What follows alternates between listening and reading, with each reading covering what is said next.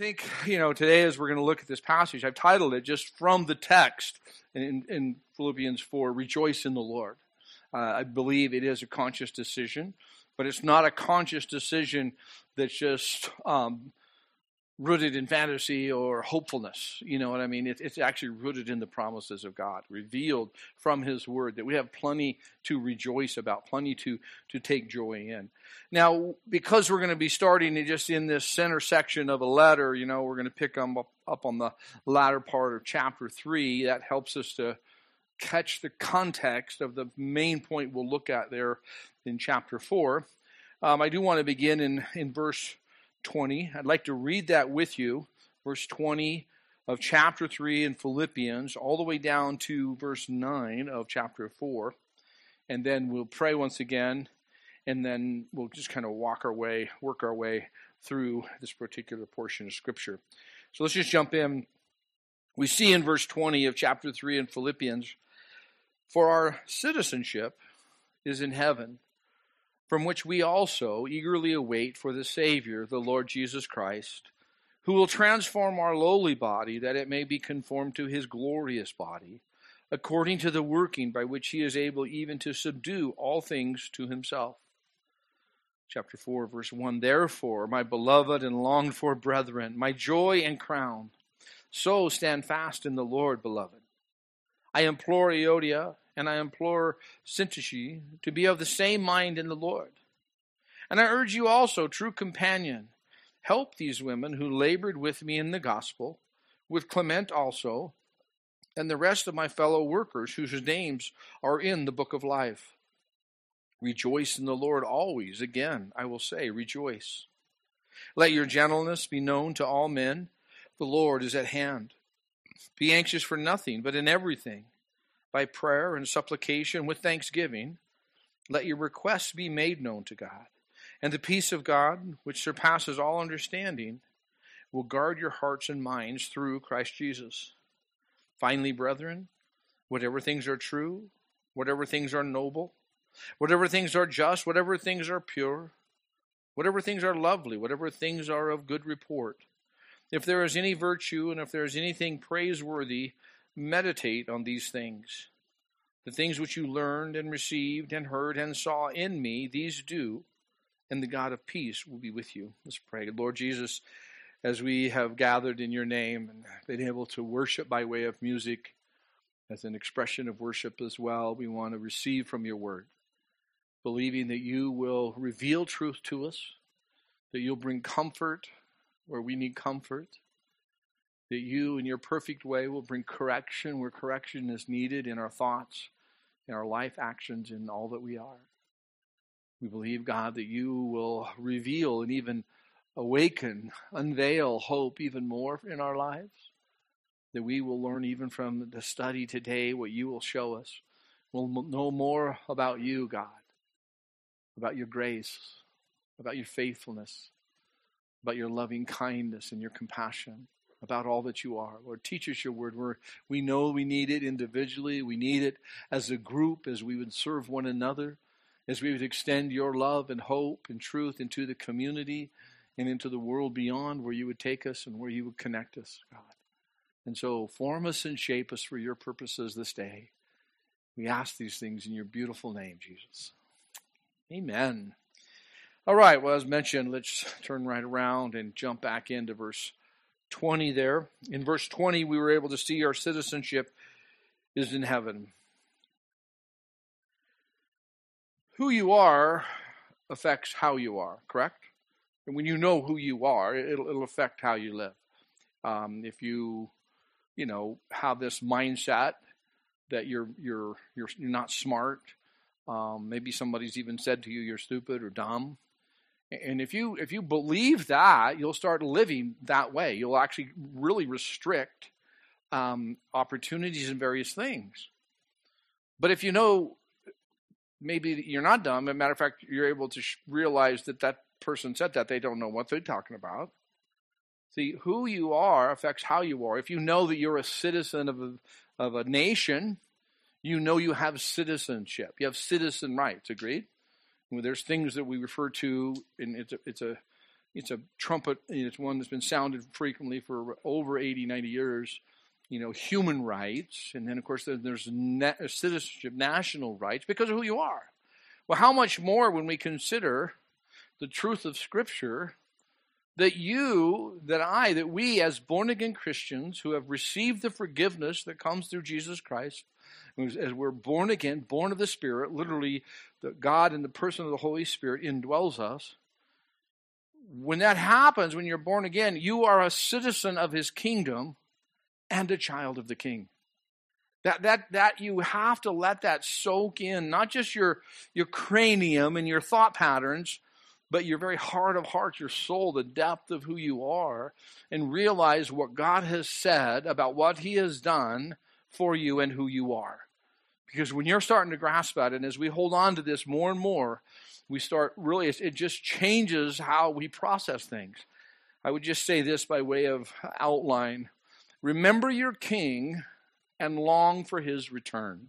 Remember your king. Even long to see the king. See, our citizenship is in heaven. I'm not a, I'm saying this first service, I, I just, well, I'm just not a real cheerleader type. You know what I'm saying? I don't go rah, rah, rah, go team go. I'm like, don't do dumb things. You know, do the right thing. I'm not, you know, I, I, I don't, you know, I'm, I'm, I'm glad that there's our, you know, those go team go people. I'm more of like, know who you are. Because when you know who you are, it affects how you are.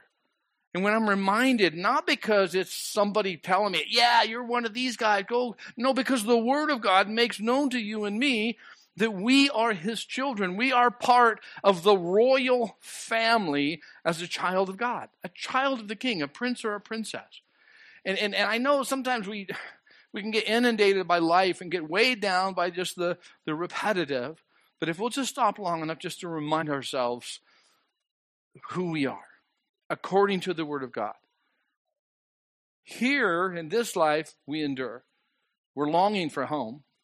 Here we have these earthly bodies, soon a glorious body. You know, because of where we started there in verse 20, we picked up on the mindset and the reminder of someone who has a heavenly body and this heavenly relationship. And we're going to carry that through. If we looked at verses 18 and 19, we just seen the mindset or the product of an earthly way of thinking or an earthly uh, mindset. Here we have earthly bodies, soon a glorious body. I like, as I was studying this and looking into it, the wording that you find in, in Old King James. King James Version reads this way in regards to verse 21 Who will change our vile body that it may be fashioned like unto his glorious body. What an interesting statement. This, He's revealing to you and me who we are here in these bodies doesn't compare to, to what he has in store, even his glorious resurrected body.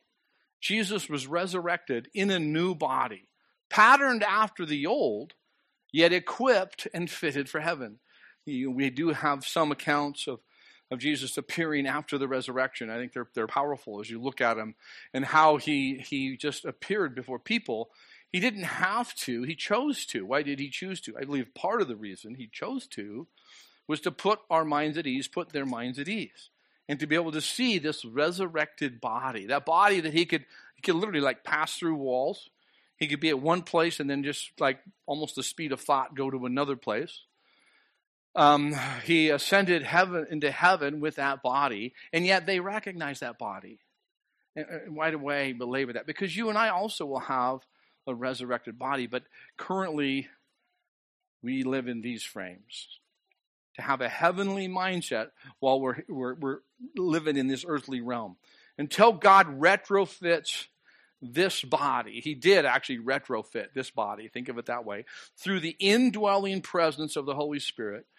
And that enabled you and I to live in a way that we would honor the King. We, we can live in a way that honors the King because He literally indwells us and enables us. We want to remember, too, that our citizenship is in heaven and we are passing through this realm. This is not home. The Bible declares about you and me as born again Christians, those who have received the forgiveness that comes through Jesus Christ, that we are distinct and different. Now, I believe you could say that about every human being. Agreed? There's known two people that are like. I find it fascinating that some people say snowflakes are all different too, but then they call people snowflakes, which is very fascinating. But nonetheless, you're different. Every one of us, whether it's age and maturity, visual look, the whole body chemistry, every aspect, personality, all the we're different. But there's something he says specifically about us in relationship to the king that we are distinct and different. We'll find it in 1 Peter. We'll bring it up on projection. You can turn there if you'd like in your Bibles to 1 Peter chapter 2. Specifically, verses 9 and 10, in regards to who we are uh, as those who have received the forgiveness of God, those who are born again, born of the Spirit. You are a chosen generation, a royal priesthood, a holy nation, his own special people. Stop right there. This is what God has to say about you and me. And so I, I don't need, I, I, I, I benefit, but I don't believe I need you know, that uh, boost, that, you know, that kind of the rah rah thing. I'm, I'm just wired different. I, I, I know that's why you guys pray for me so much because you know I'm wired different. I would go to Boise State football games back before they were popular, and so you could just get in mostly for free. And I could get anywhere in the, in the stadium, but I like to sit on the upper level, right at the right at the 50 yard line, right at the lowest point on the upper level, and I didn't jump up and down and yay team. I like to look at the game. I like to just see how it unfolded. I like to see, anticipate what play was coming. That's just how my brain processes the type of it. Everybody else is jumping up and screaming, like, sit down, I'm paying attention here. And so here's, you know, some some are wired one way, others another. But let's make sure we understand it, it's not this external expression as much as an internal realization. You and I, according to God, are very special to him.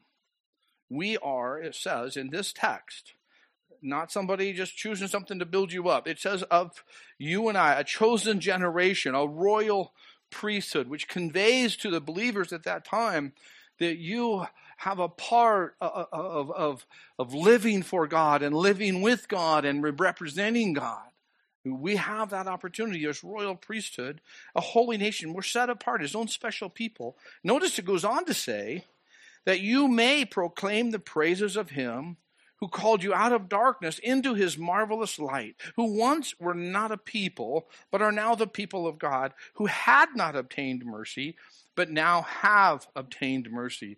From this text, I think it's easy to see the encouragement, and, and I hope we can embrace it. And, and even after we leave here today and throughout this day and the days to come, we would think through what the Bible has to say about you, you as a person, what God says about you as one who's received his forgiveness. Helps us, it helps us to, to know our place, to know our purpose, to remind ourselves and to remember who we are in his in relationship to him. And because if god is for us who can be against us? I mean seriously it's not a not a pompous thing. It's a it's a relational thing. If you're a child of the king and you are then then god says listen this is this is my direction for your life. This is my uh, instruction for my life your life. This is how i empower you to live a, a life of purpose. Like okay i'm all in. I'd like to know that. So you see here, as, as we'll conclude for this portion of this text, that he invited you, brought you into this beautiful, special relationship, and he gave you a purpose, an opportunity, that you may live out the love you've been given, that you may make known, herald, proclaim these praises. Notice what he says that you may proclaim the praises of him who called you out of darkness and into this marvelous light that your light would reflect, your life would reflect the light of his presence. And people may say, You're different. I mean, they already say you're weird, so don't worry about that. But if they say, You're, you're different, they're noticing something about you. And you have that opportunity to, to say, Okay, well, let me, let me tell you what's different about me. Let me just say, because they'll, they'll assume it's religion or some other thing you did or signed up for instead of, until you verbalize, realizing this is what's different. Let's let's journey back, keeping this thought we have here, that this truth that we've un, we've looked at in 1 Peter 2.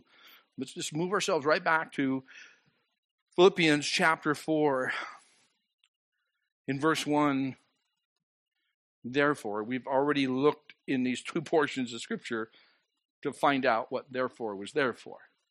Because of who you are, my beloved and longed for brethren, my joy and crown, so stand fast in the Lord. I love the wording. We're going to see it in one of our other points as we move along.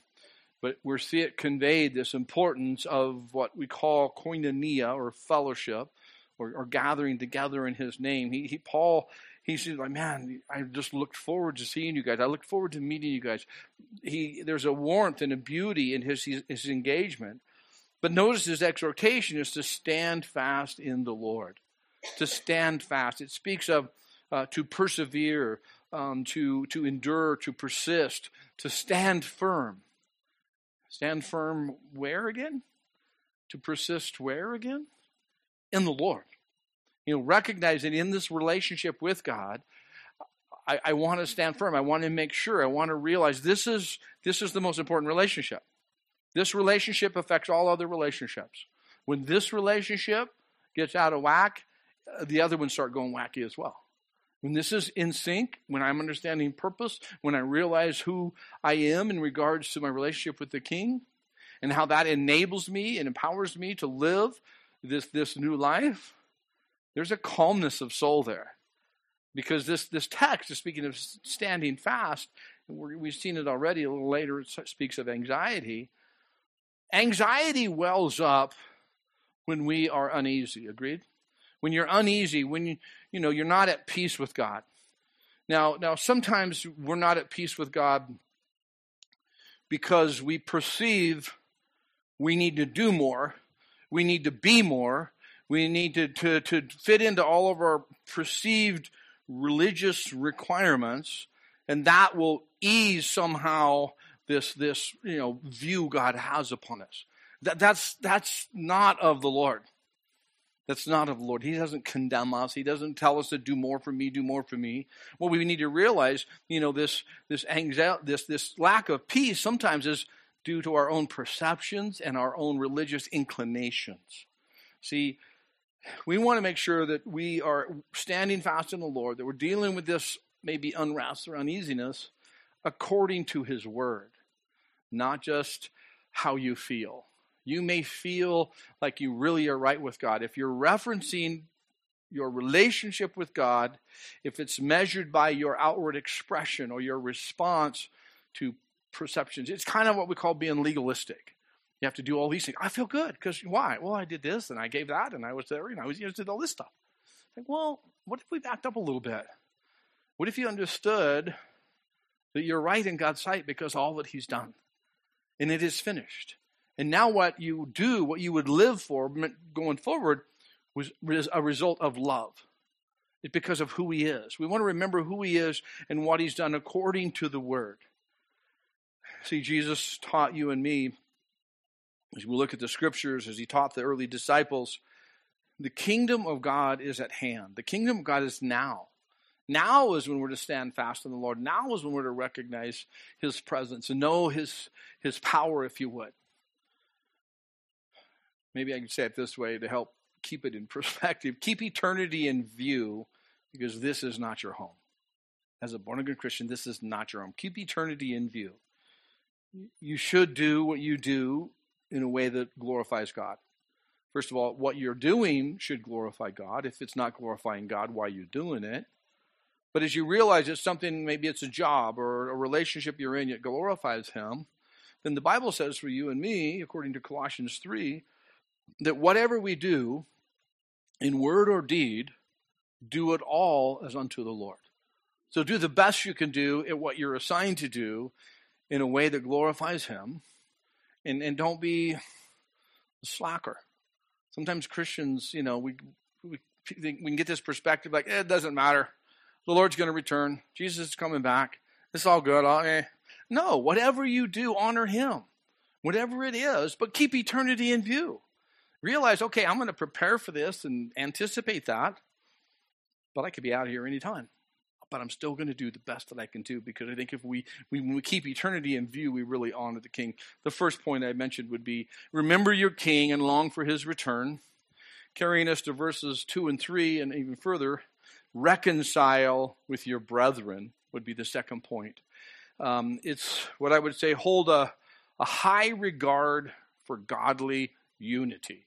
Hold a high regard for godly unity. We see this in verse 2 and 3, where he encourages these two ladies to be of the same mind in the Lord. Imagine that in the early church, two people didn't agree on something. Fascinating. I'm glad it's not that way now, right? I mean, it's like you just think about it. Here, I've heard people say, "Well, I wish the early, I wish this church was more like the early church. I wish now we we're more like the early church, the first century church." We are. You remember going through Corinthians together? You you read your New Testament Bible, part of the Bible. Most of the instruction is corrective to the first century, which it applies in this century. Be of the same mind, it says here. And really, it's just learning to reconcile, value reconciliation. Reconcile. When possible, be a help and not a hindrance in reconciliation. Here's a, I, I thought this through as I was saying last service, and I think it's still going to be way up on the chart of, of understatements. Relational tension can cause great anxiety or worry. Yes or no? Obviously, relational tension can create this response of, of worry and anxiety. But we're to, we're to work those things out. We're to, to, to, choose to reconcile. You see what he's saying. Not only in verse 1, he longed to meet with the people, and not only in verse 2 and 3, where he's saying, hey, you know, these ladies are going to work this out, but you come alongside them and, and just get this thing reconciled. We're not even told what it is, which I think is so beautiful, masterful. Because if we were told what type of topic, then we'd focus on the topic. But we're not told about this or in this. So you have to reconcile that because as humanity, we'd pick, oh, we only have to reconcile these things. We don't have to reconcile those because they're not listed. Well, guess what? You, you're told just to, to, to reconcile, to work these things out.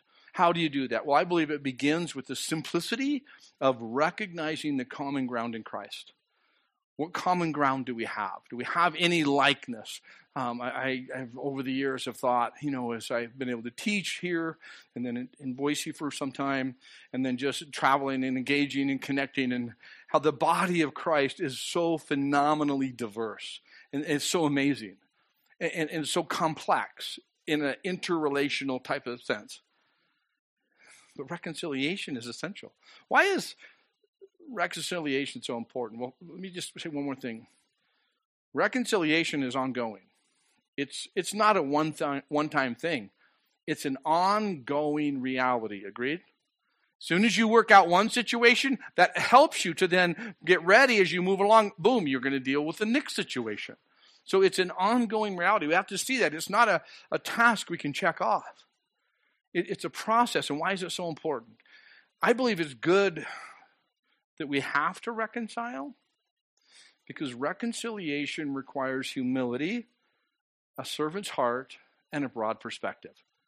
It's easy to have a narrow perspective. And when you disagree with somebody, it would be easy to reconcile if they would just agree with you. But when they disagree with you, you have to somehow persuade them how wrong they are and convince them how foolish they're being. And they're going to do the same thing to you. So it's not going to be reconciliation. But if you're humble and you're truthful and you're honest and respectful, you'll okay, I don't understand where you're coming from. What how do you how do you how do you defend that position? What do you what's your point? And you start listening, your your narrow view starts doing this, agreed? It's not a compromise of values. It's not a give a little to gain a little. It's just learning, okay, I wanna I wanna hear their perspective. It's amazing what can be accomplished when people will actually listen to one another respectfully. It seems to be bartered away. Here, as we sit in 2020.4, back in 2020, things seem to be changing relationally. Everything made this fascinating shift to digital engagement. And it was something that worked. Uh, we were able to, to discover at that time that you could work from home and do a lot of things from home. And, and I believe it was really a, a good, I think, a healthy advancement in a lot of ways. But it also created this engagement that is through keyboard. And keyboard courage and digital display is detrimental to healthy relationships.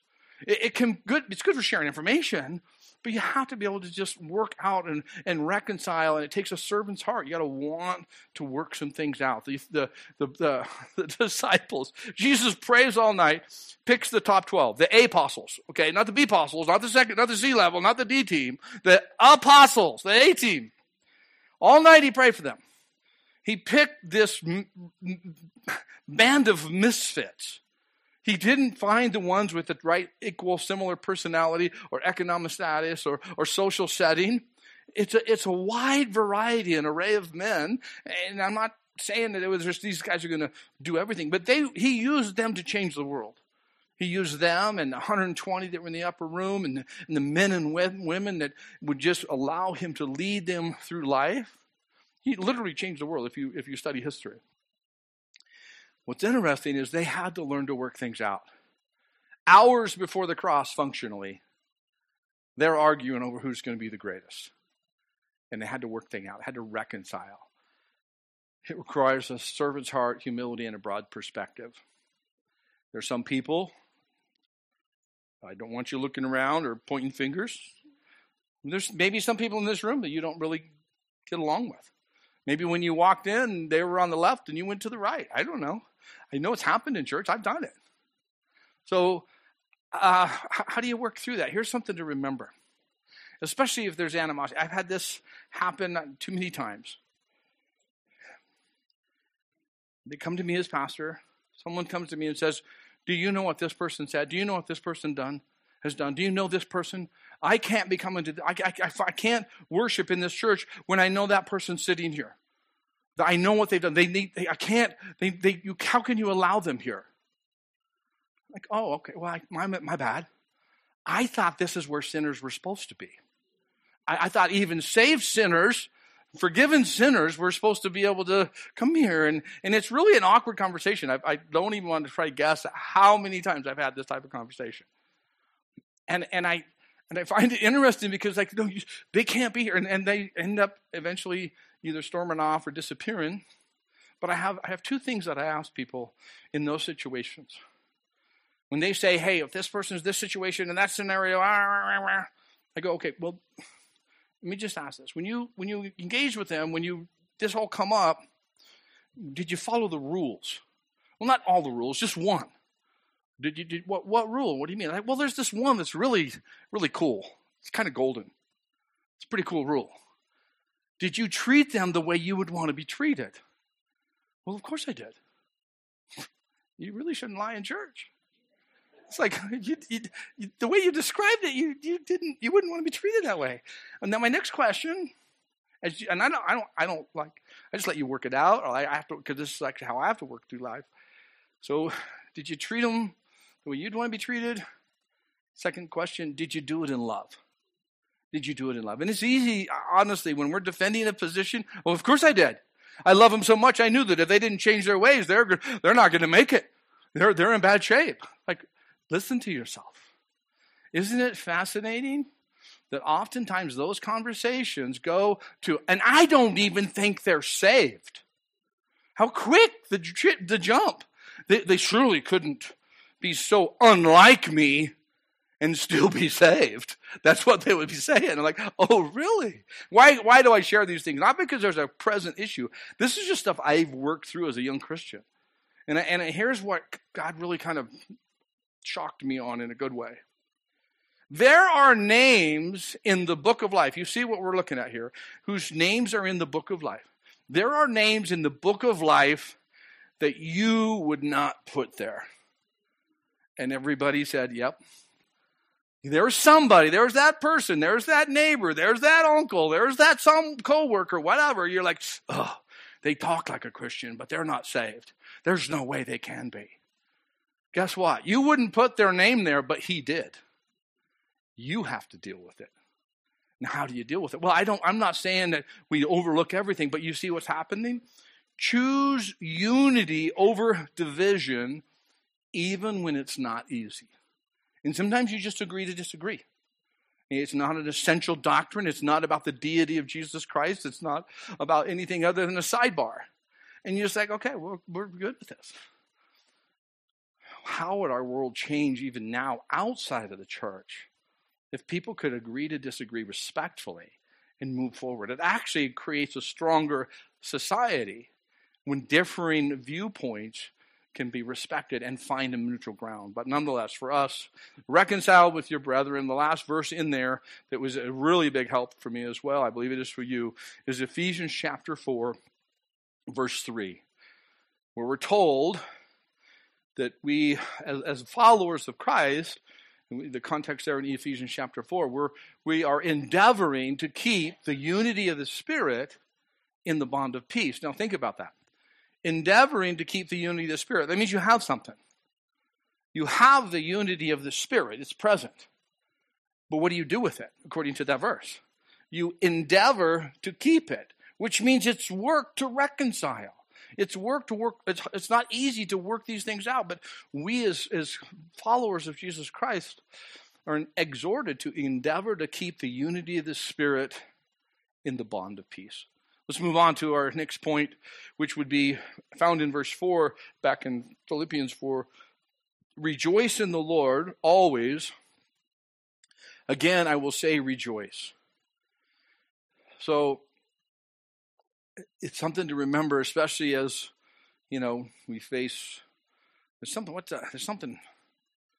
Uh, November, November. There's something going on. I think they do it every four years.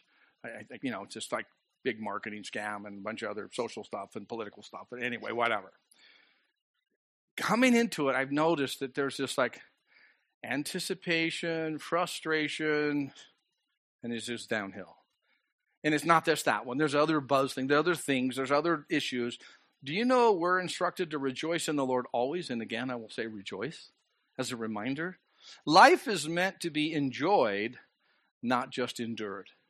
And we as believers, more than anyone else, because we know, according to the promises of God and what God has done, we are forgiven. We know, according to His word, we're born again. We know, according to His word, that we are children of the King then we will endure here and, and, and do life here, but we have all people have the greatest hope. So why is it more why are there more Eeyores than there are Tiggers? You know what I'm talking about? Why are there more who are like, no? I hear this and I think, oh boy. Years ago, I had this person. I'm not making this up. It's just uh, the words maybe not entirely to the letter, but this is the thought. Well, I'm glad Jesus is coming back. I'm looking forward to his return.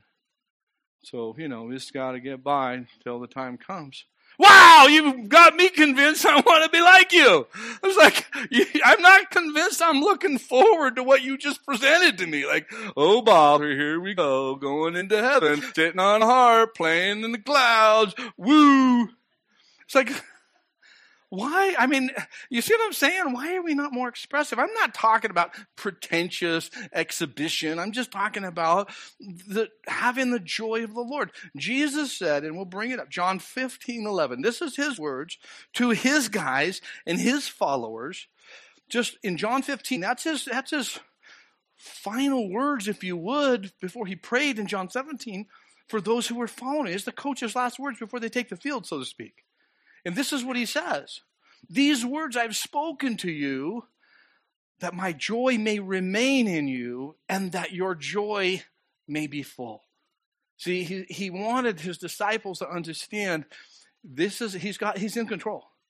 There, there's a reason to be joyful. His joy is given to us. Joy speaks of gladness, of, of calm delight, um, to be well, uh, to be glad in the Lord, if you would.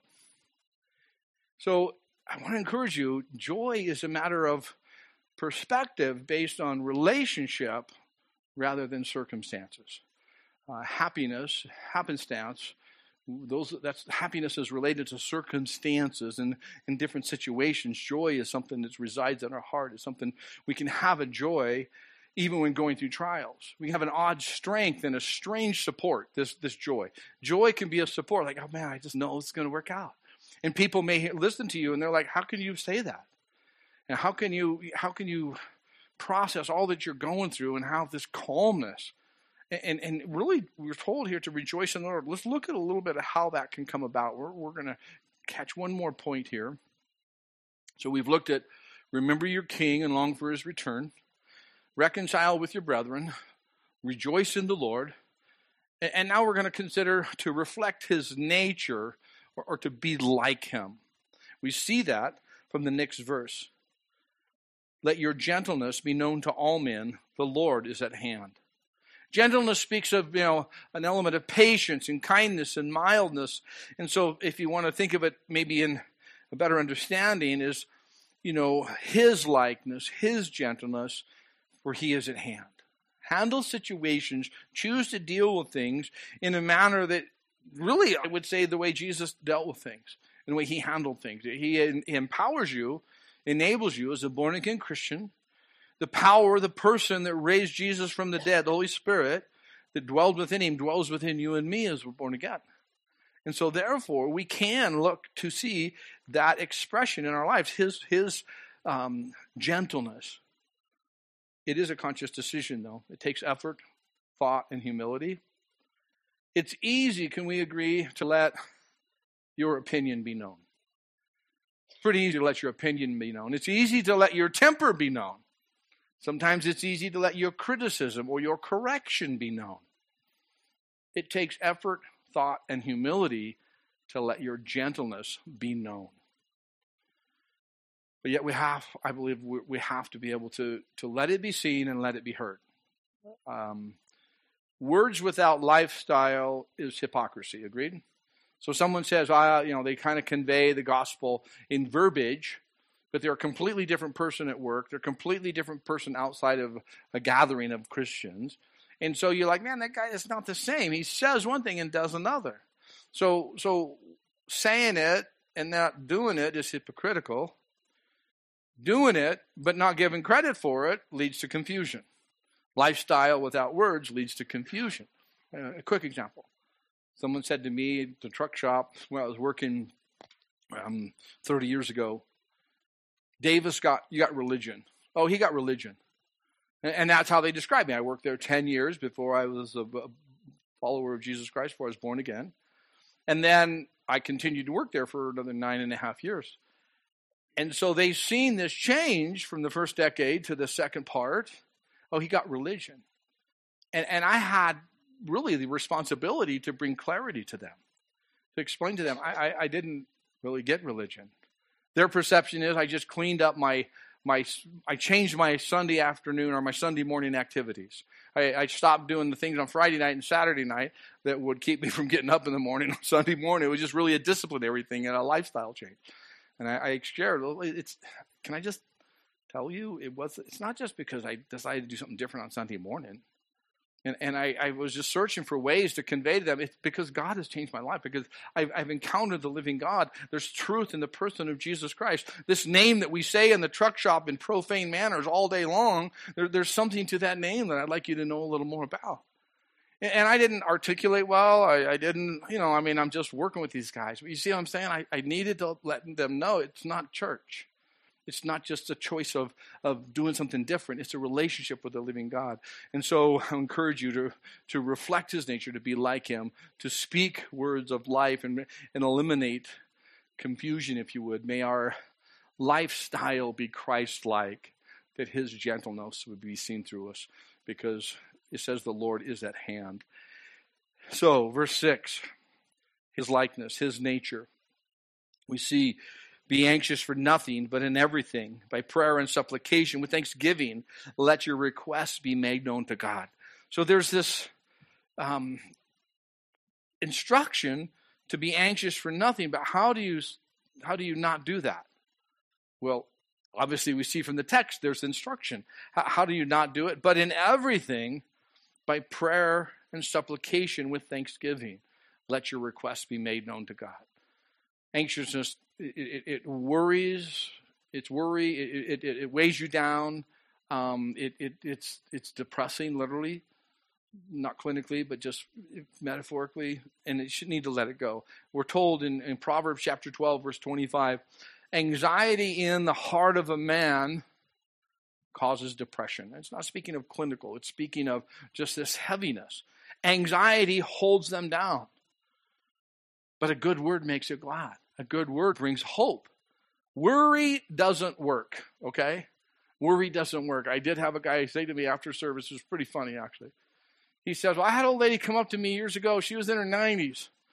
And after me talking about, the, the pastor actually talked about not worrying, and he, she come up to him and she poked his chest to the pastor and says, Don't tell me worry doesn't work.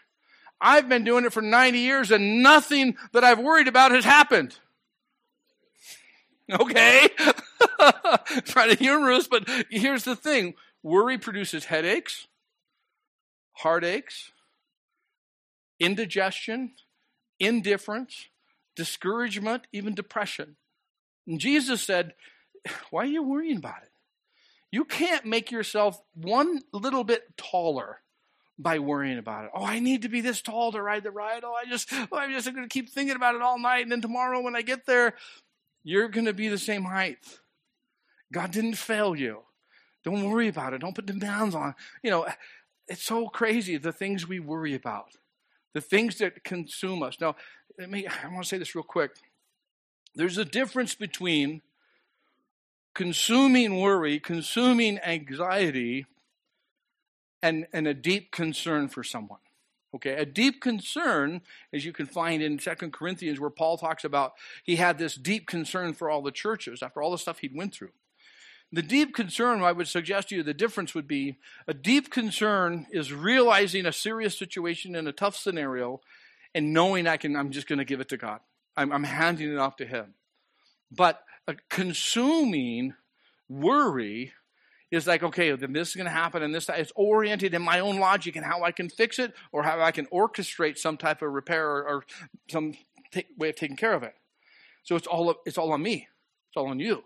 And then the more it doesn't work, the more it weighs you down. And the more it weighs you down, the more you try to think of ways to get out from underneath it. And it's always about our own logic. So, how do we deal with it? It's pretty straightforward. But in everything, with an attitude of gratitude, let your requests be made known to God. The product, the result, is the peace of God, which surpasses all understanding, will guard your hearts and minds through Christ Jesus. His peace, the peace that that really revives, that speaks of there, and you know, good word makes one glad that's weighed down with worry. The peace of God.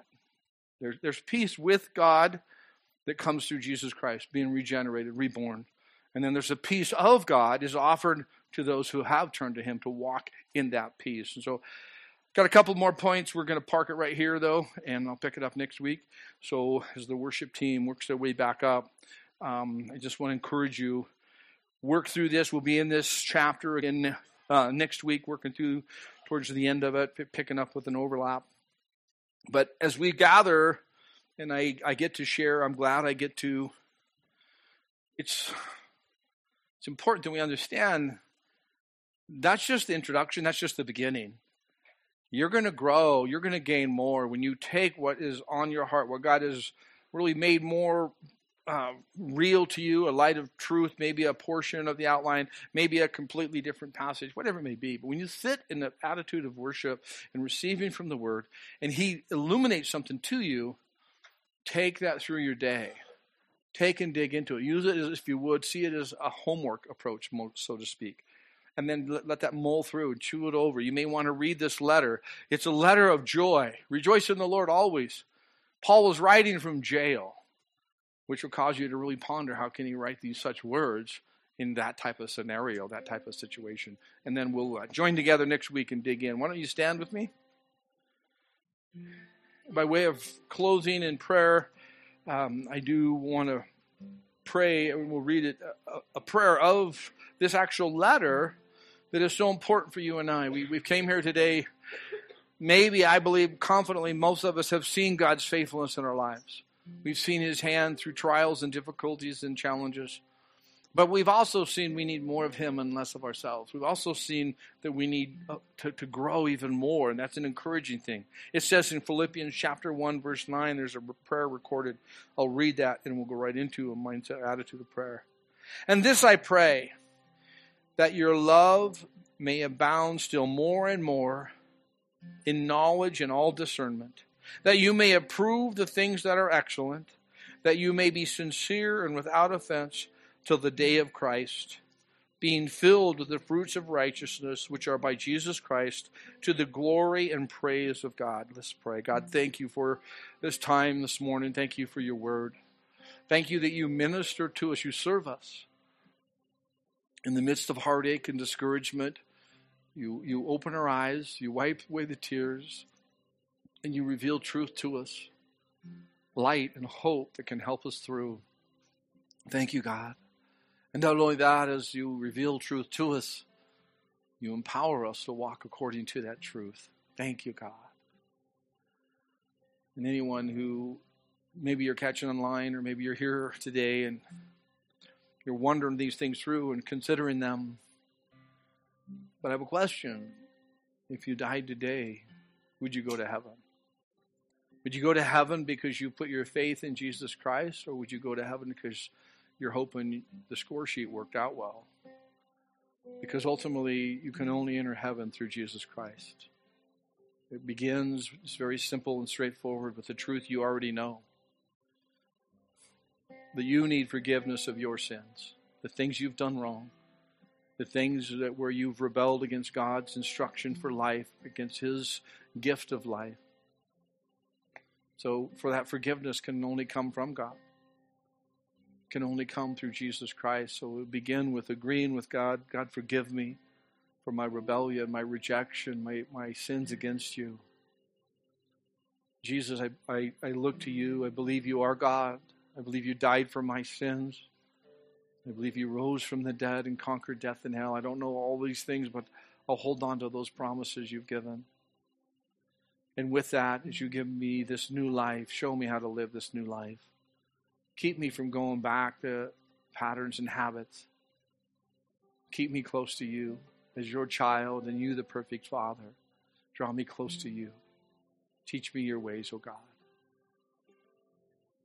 May that be all of our prayers, Lord. That we would grow more and more. That we would see you soon face to face, but until we do, May your love be evident in us and expressed through us. It's in your name we pray. Amen.